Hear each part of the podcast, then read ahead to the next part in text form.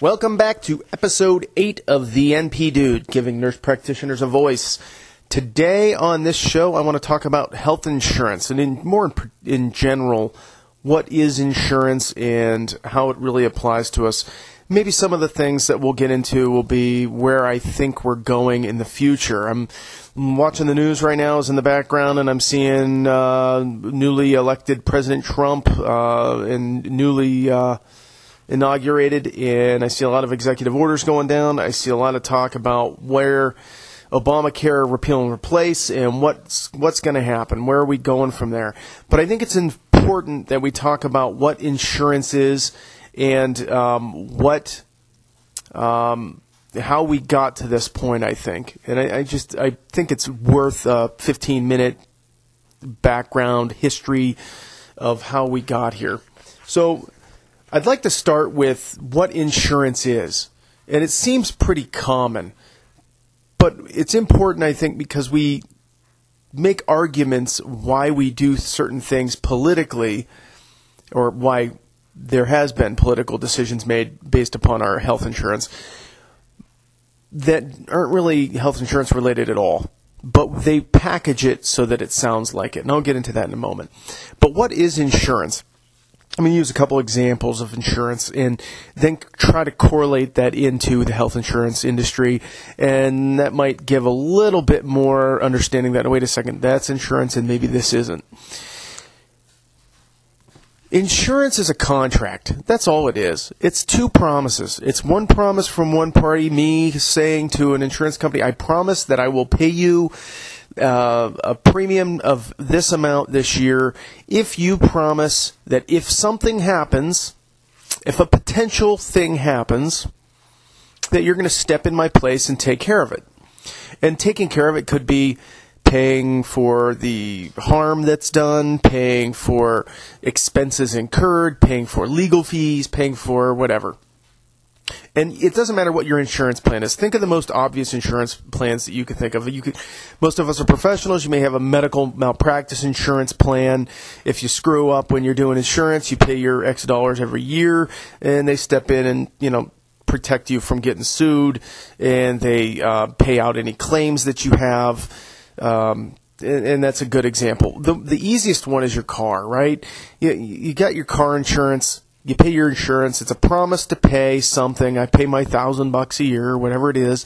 And if I get in a wreck or do some damage to somebody's car, or God forbid, I hurt somebody or kill somebody, and I get sued for it, then the insurance company is going to step in and basically settle the claim. And if they can't settle the claim, then they, they help pay legal fees to some extent. And it all depends on the contract, what's in the words in the document. So that's why when you get in a wreck, you should always have your policy relatively available so that you can look and say, oh, crap, this isn't or this is covered. And so when you start uh, worrying about rental car fees and things like that, you don't go out and start renting a Porsche for, you know, a month while your car's getting fixed. Probably not a good choice. So knowing what insurance is is, is pretty easy. But then we take and we flip it over to the healthcare industry, and things start to kind of fall apart somewhat. So today in 2017, there seems to be a misnomer of health insurance equaling healthcare access or healthcare. And it gets muddied, right? Because without the insurance, you don't have access. And if you don't have access, you don't have health care. So health insurance, therefore, must equal health health care. And I don't think that's the case. And I think that that's that causes a lot of problems, and it opens up arguments that really are fallacies from the political debates that are out there and that have been out there for a number of years. So with health insurance, you pay your premium under the promise that they will cover you if you get sick. It's just like auto insurance. Here's my example I'm driving my car down the road, and I'm a good driver. And I think to myself, I'm such a good driver, I don't need insurance for my car or for any liability if I hurt someone because I'm a good driver. I don't need it. Well, I'm driving down the road and a truck plows into me. It's not my fault. I didn't, wasn't didn't do anything wrong. but he doesn't have any insurance and he doesn't have any money and he's insolvent. I could sue him and get a judgment against him. It'd be an easy law case, but the problem is is that he ain't got anything. Doesn't matter. Move on. I'm still stuck paying my own bill. So let's just assume the other driver's it's his fault and I'm not going to get anything. So what do I do? The first thing I do, I look in the you know, I look at this guy and he's like, I don't have any I don't have insurance and I don't got no money. Okay. I look over my left shoulder, I look over my right shoulder, and there's not a single person behind me willing to step in or able to help me pay for this. So I have to think to myself, well, shoot, I blew it. I should have gotten insurance. Okay? And I got to pay for it out of pocket. Let's just say that it's 10 grand in damage to my car. So now I got to pay 10 grand out of my own pocket, and that covers, you know, my time taking it to the to the mechanic to get fixed and the body shop and and it's my time to uh, you know re- my rental car fees all that stuff all rolled up into one is 10 grand. So let's just think for a moment and we'll add another step to the hypothetical. So i'm driving my car. I get plowed into a, a guy with no insurance and no money no way to pay for it. I look over my shoulders. No one's there I have to pay for it, but this time I have a cell phone in my pocket. I pull my cell phone out and I call Jake from State Farm. And I say to Jake, Jake, dude, I just got in a wreck. I just trashed my car. It wasn't my fault, but the guy's got no money. I really need some insurance and I need it bad and I need it now. And Jake laughs at me. And he says, uh-uh, I'm not even going to touch it. We're not, the underwriters are not going to come near you. They won't even come near you now as a as a potential insurer, even if you have another car that you want to get insurance, because you're trying to get insurance. They just it's a red flag. You you get too many red flags. A wreck, you're trying to get insurance after the fact, you're losing your chance. So Jake is going to laugh at me, and I'm going to say, "Well, Jake, come on, man, I really need this." And he's he's like, "No, we're not going to do it." He cuts you off. So let's take this to the health insurance side. And this puts us back where we were before Obamacare, which was 2010, right? So in 2005, let's say, I have um, COPD. And I go to my doctor, and my doctor says, You really need all these medications. And oh, by the way, here's my bill. And you say, I can't afford to pay these things. So, no, I cannot pay for them. Um, and my insurance company um, I just lost my job. I lost my insurance. I made too much money last year, so I'm not going to qualify for any of the social programs that will get me insurance, Medicaid or Medicare, depending on you know what the potential opportunity is. Most likely Medicaid, and it's going to take a year and a half to get any Social Security if it's if I have some kind of disability. So I'm really screwed here for a while. I, I can't I can't pay for my medicines. I can't function without my medicines. So what do you do? And and so as as a sick person back then there was a lot of problems with this. This was a this is the true pre-existing condition person. You go to a new insurance company even after you get a new job. There was a period at, at one point in time. It was under HIPAA, which was the original name of HIPAA was Health Insurance Protection and Portability Act.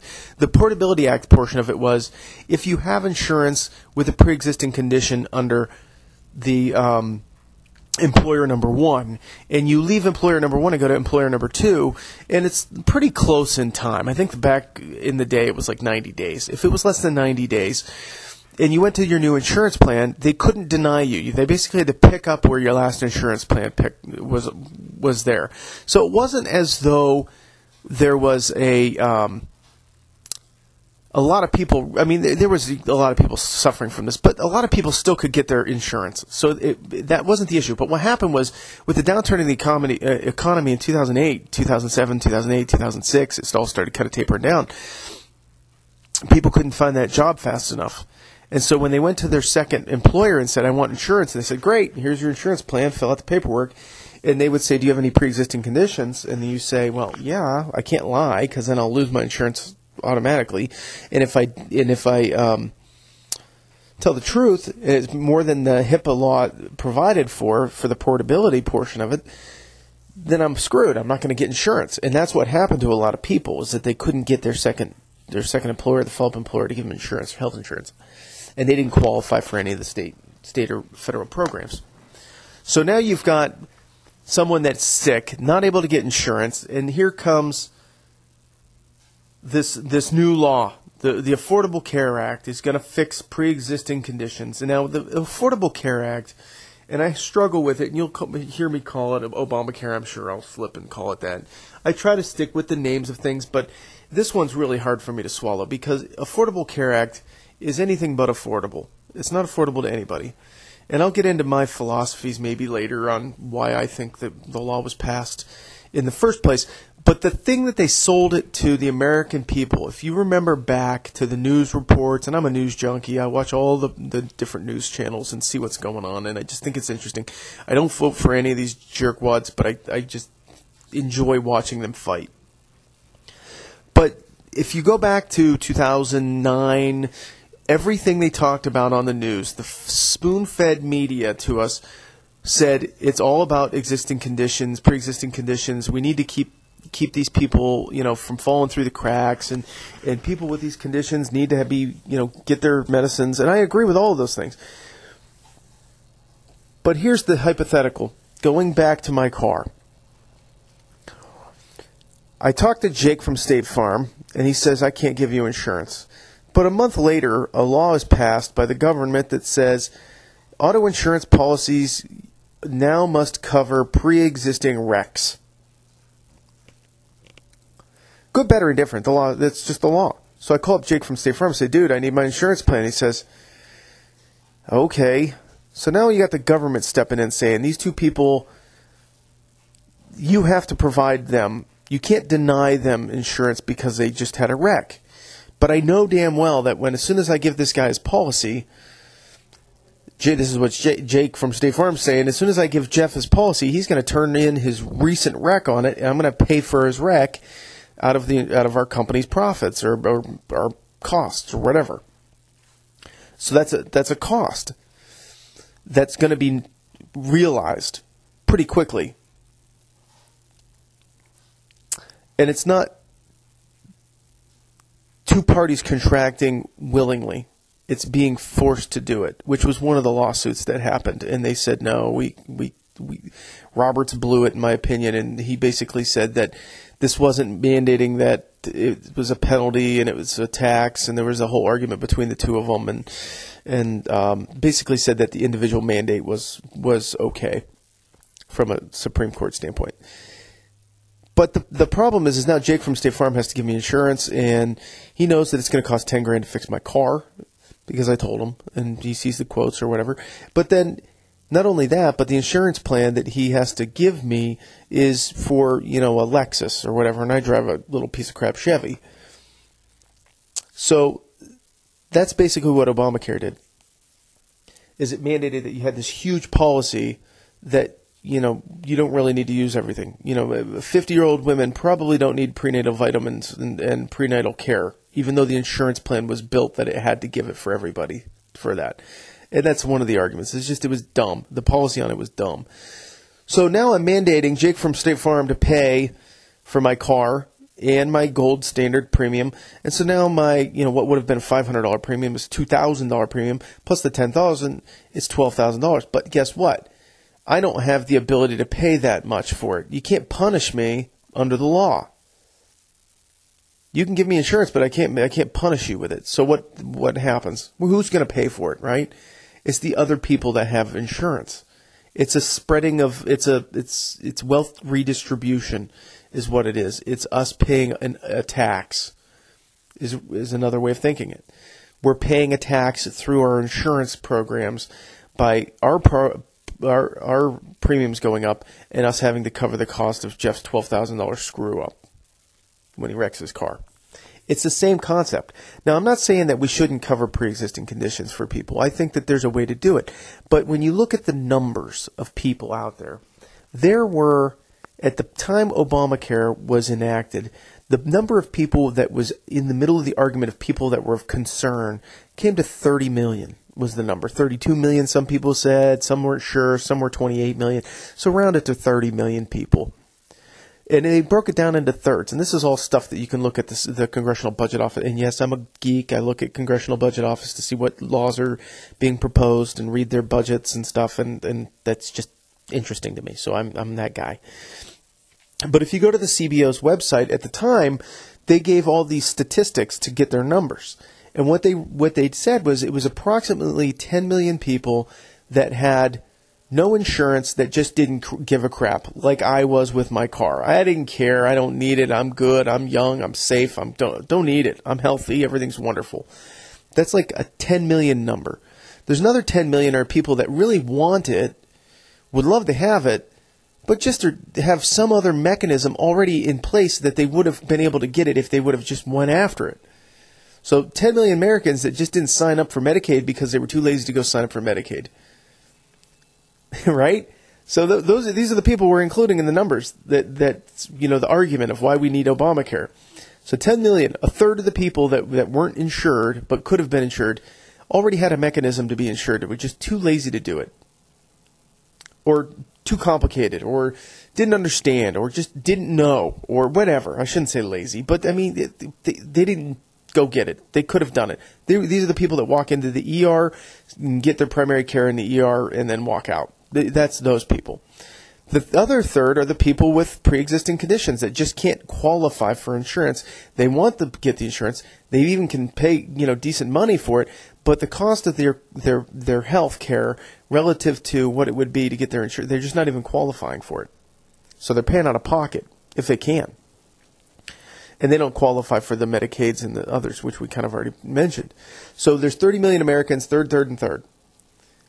Well, third, I don't care if there's a 20 year old kid that breaks his arm. He's his parents are gonna well, he's gonna be on his parents' insurance anyways. But that wasn't until after Obamacare. But so that 10 million Americans mandating them to get insurance, eh, okay, maybe. The pre-existing condition people, it's not even insurance for them. If I know what my expenditure is going to be because of a cost, that's not insurance. It's a promise for an unknown in the future. That's the definition of insurance. We already talked about that. So those 10 million, it's not even insurance for them. It's it's welfare. It's a form of welfare. We know what your costs are going to be because of your diabetes, your heart disease, and your, you know, we'll give you insurance for other things, but we know what these, these existing conditions are. That's not insurance. That is welfare of another name. Now, you could say welfare is a derogatory term, whatever. I think we're a little bit too hypercritical and hypersensitive about names and labels and things like that. But it's government assistance for a known thing. It's not insurance. It's by definition not insurance. Now, go back to when Obamacare was enacted. We had a, a complete supermajority of Democrats, and you'll learn uh, as we go that I am very opinionated about my views with government. And I mean that I'm an equal opportunity hater when it comes to the government. I if I used to be extremely conservative, I cannot stand the Republican Party anymore, but I can't stand the Democrats either. So it's the the part two party system I despise. But at that time we had a, really a one party majority and they could have done anything they wanted to to really fix these problems. They could have said, you know what, pre-existing conditions people, we could slice off a ton of money out of our budget, which in the scheme of things was a small percentage of money, and covered their costs through um, maybe an expansion of the Medicare or Medicaid for pre-existing conditions. And they could have done that, but there was no way politically that they would have gotten gotten away with it if they expanded Medicaid. But that's really what they could have done to, to expand Medicaid to cover pre-existing conditions, and that would have been that would have been done. But no, they decided to uproot the entire healthcare industry and impose huge restrictions and impose huge costs and administrative nightmares on all fronts for 10 million Americans that they could have just stuck in Medicaid. I don't know. It just seems to me that it was it was done for other reasons, right?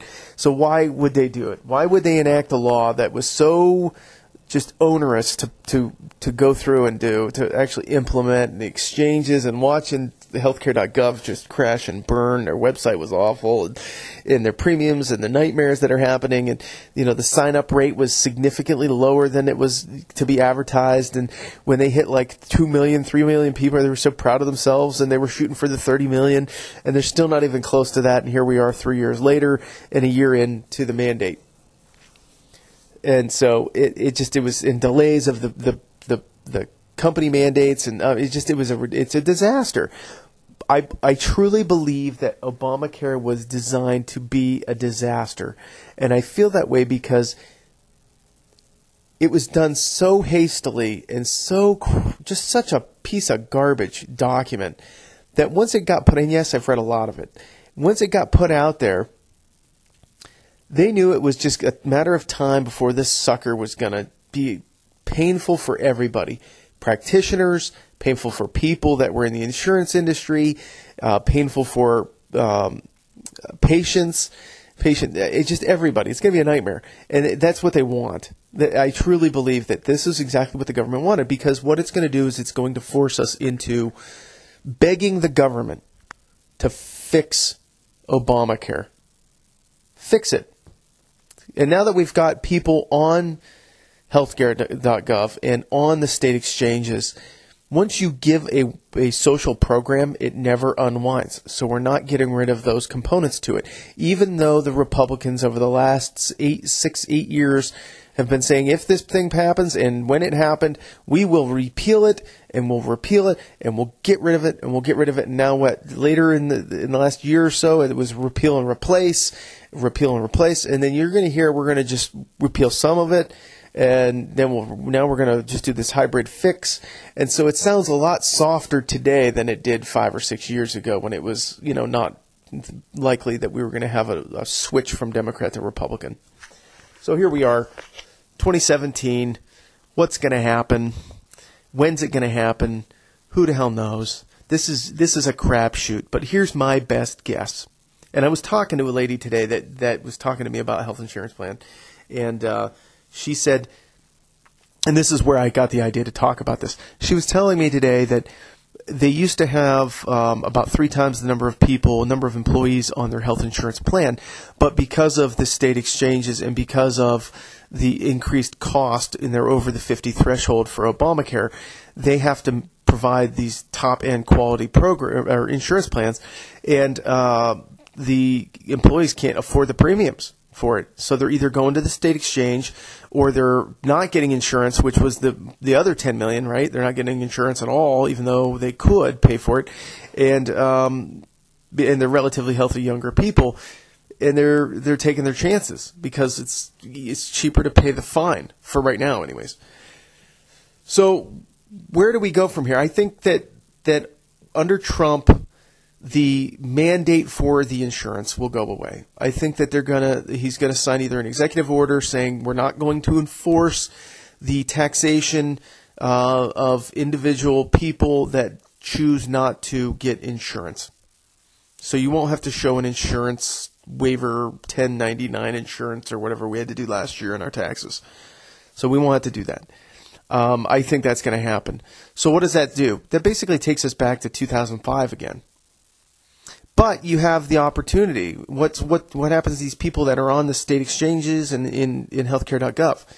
So you're going to see a transform of mandated insurance plans under the healthcare.gov, the Obamacare plans, will become an optional plan, government optional plan and you'll see that, that people will um, opt to go for those. But here's the problem: whenever there's a government option versus private option, they can subsidize it. We can't through private industries. So the insurance company is going to still have to charge a, pre- a, pretty good premium to get the service that you want, whereas the insurance comp- insurance provider, um, the insurance plans through the government as the provider, will be basically peanuts to, to do it, and they'll keep it cheap for a while it's kind of like Taco Bell, right? They used to have super cheap tacos, and then you get addicted, like I am, to Taco Bell, and now the a taco's a buck eighty nine or whatever it is. It used to be forty nine cents, and that wasn't that long ago. Okay, I'm, I'm kind of old, so forty nine cents was a little while ago. But the point being the same, they're going to keep it cheap to get you hooked on it, and then that's going to starve out the other industry. It's going to starve out the competition. Well, the competition is going to be the private insurance companies. But here's what they're going to sell it to you as. They're going to sell it to you as you have now more options. you have another option. You can go private insurance and use those guys. You can use Aetna and Anthem and Blue Cross Blue Shield and, and all these different insurance companies. We, we might even open them up across state lines, which is another argument that the Republicans are using. And do I think that's really going to matter that much? Maybe a little. But there's enough insurance plans in each state that there's decent competition. There could be decent competition. But now you're going to have this government option. It's going to be cheaper. It's going to be a crappy plan. Don't get me wrong, but for those younger people that are pretty healthy that go to the doctor for a sore throat once every couple years, or if they occasionally have to go get lab work done, or they need a physical for work, or something like that, those insurance plans are going to be cheap enough and basic enough that they're going to cover the needs for those people. And they're gonna, there, it'll be enough that people that have pre-existing conditions can get it through those plans as an Obamacare remnant that'll still be there. And there'll be a carve out for pre existing conditions. So that's not going to go away. And I don't think it should go away now. I mean, I, I, hate to say it that way, but I think that it's still welfare. I think that you could call it what it is. Let's not hide behind words. Words matter, right? So, where do we think this is going in the short term? I think you're going to see it going into the privatization uh, a, a, sense of reprivatization of insurance rather than this Obamacare ex- expansion that they're doing. You're going to see a public option for health insurance. That's that's just me talking. I've got no real backup of that. That's just a feeling. But I think what's going to happen is as people get used to going through the, the government to get their health care, what's the difference between that and in Canada? I mean, it, it's it's single payer, right? It's single payer is ish or esque, either way you want to say it, right? So it's almost a single payer type system once you starve out all the insurance plans. So you're going to have, like you have in a lot of the other European countries, you're going to have these giant gold premium policies for the super uber rich that um, will have their health insurance plans that are they'll have those, and then you're going to have everybody else, including me, stuck in a in a, a government plan that, for all intent and purposes, is single payer. When's it going to happen? God only knows. Is it going to be better than what we have now? I don't even know. I can't even say that it will be. But I think what what's important as a practitioner is that you just keep your eyes open and see where things go. And this is one of the reasons that I chose n- nursing uh, rather than medicine and there's a bunch of other reasons too, but I think that there's going to be the days of physicians making four hundred thousand dollars as a primary care physician are numbered. You know, you're going to be making 150, 180 if you're lucky, 120. You know, depending on where you are, and so you're going to see that number start to go down and down and down. And when you see the government take over more and more control of the health industry, which is going to happen, even though Republicans are saying no, we're not, we're backing it up. No, they're not they're just rediverting it and going down a different path to get to the same result. So, Republican or Democrat, single payer is going to ultimately come. Whether you want it or not, and you could kind of get a feeling I'm a, I'm a free market kind of guy. I, am a, uh, a, live and let live, leave me alone, and I'll leave you alone kind of kind of attitude. But in reality, you got to see what's around you, what's coming at you, and if you're not paying attention, you won't know how to position yourself. So that, those are my two cents on what's going on with health insurance. I, I love talking opinions on this. I, this is a good one that we could you know get a couple people and sit in a room and drink some beers and talk about. But you know the, at least if you get anything out of this, take away the idea that insurance is is uh, you know by definition what it is, and know that certain things that the government will tell you, especially on the the six o'clock news, don't trust it. It's a crock of crap and we see that in history um, time and time again. You just can't trust what they say on the media, regardless of the media. So who can you trust? You trust the NP dude. That's who you trust. All right. Well, this has been fun. I enjoy talking this topic. I could talk this all day long and uh, go into a lot of detail on different things and talk court cases and bore the crap out of people. But I think that's good for today. Um, I have a lot of fun. I don't know if I'm going to be doing another show for the weekend, so I'll be back probably on Monday doing another one. Uh, if I do pop one out, I will. If I can, I will. And uh, like I said before, keep the comments coming. F- please feel free to comment uh, below. If you think I'm full of crap and you think we're going a different direction, I want to hear from you. If you think that uh, I, my view on insurance is stupid, I want to hear from you. Please email me, jeff at thenpdude.com. You can leave comments below this podcast. You can also get me on Facebook at thenpdude. Uh, comments on Facebook. I'm getting some a lot of good feedback. As you know, great job, good job on this podcast. I like what you said about that, but I'm not getting anybody challenging me. I want people to challenge me, right? I want to get debate. I want to hear what you guys have to think. I want to hear what you guys have uh, ideas on shows too. You know, I want to I want to talk about what you guys want to hear, not necessarily the things I like talking about. So check me out again uh, thenpdude.com. And oh, another new thing that came out. I got. I'm now on iTunes, so that was a new development. I got that set up yesterday. It happened really fast. I just kind of like poking around, looking at it. Uh, submitted my stuff. I had to do some tweaking to my RSS feed and got it squared away. And uh, within like two hours, I had approval. It was like, wow, okay, that's cool. But I don't do iPhone. I've got an Android, so I don't do iTunes and uh, so I'm not sure what it looks like from from an iTunes standpoint.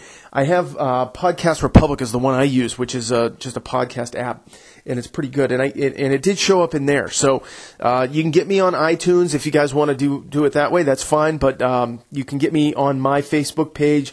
I have all the links to all my shows on there, as well as all the uh, downloadable MP3s on the website. So thanks for listening. Look forward to uh, talking again and keep the keep the ideas rolling.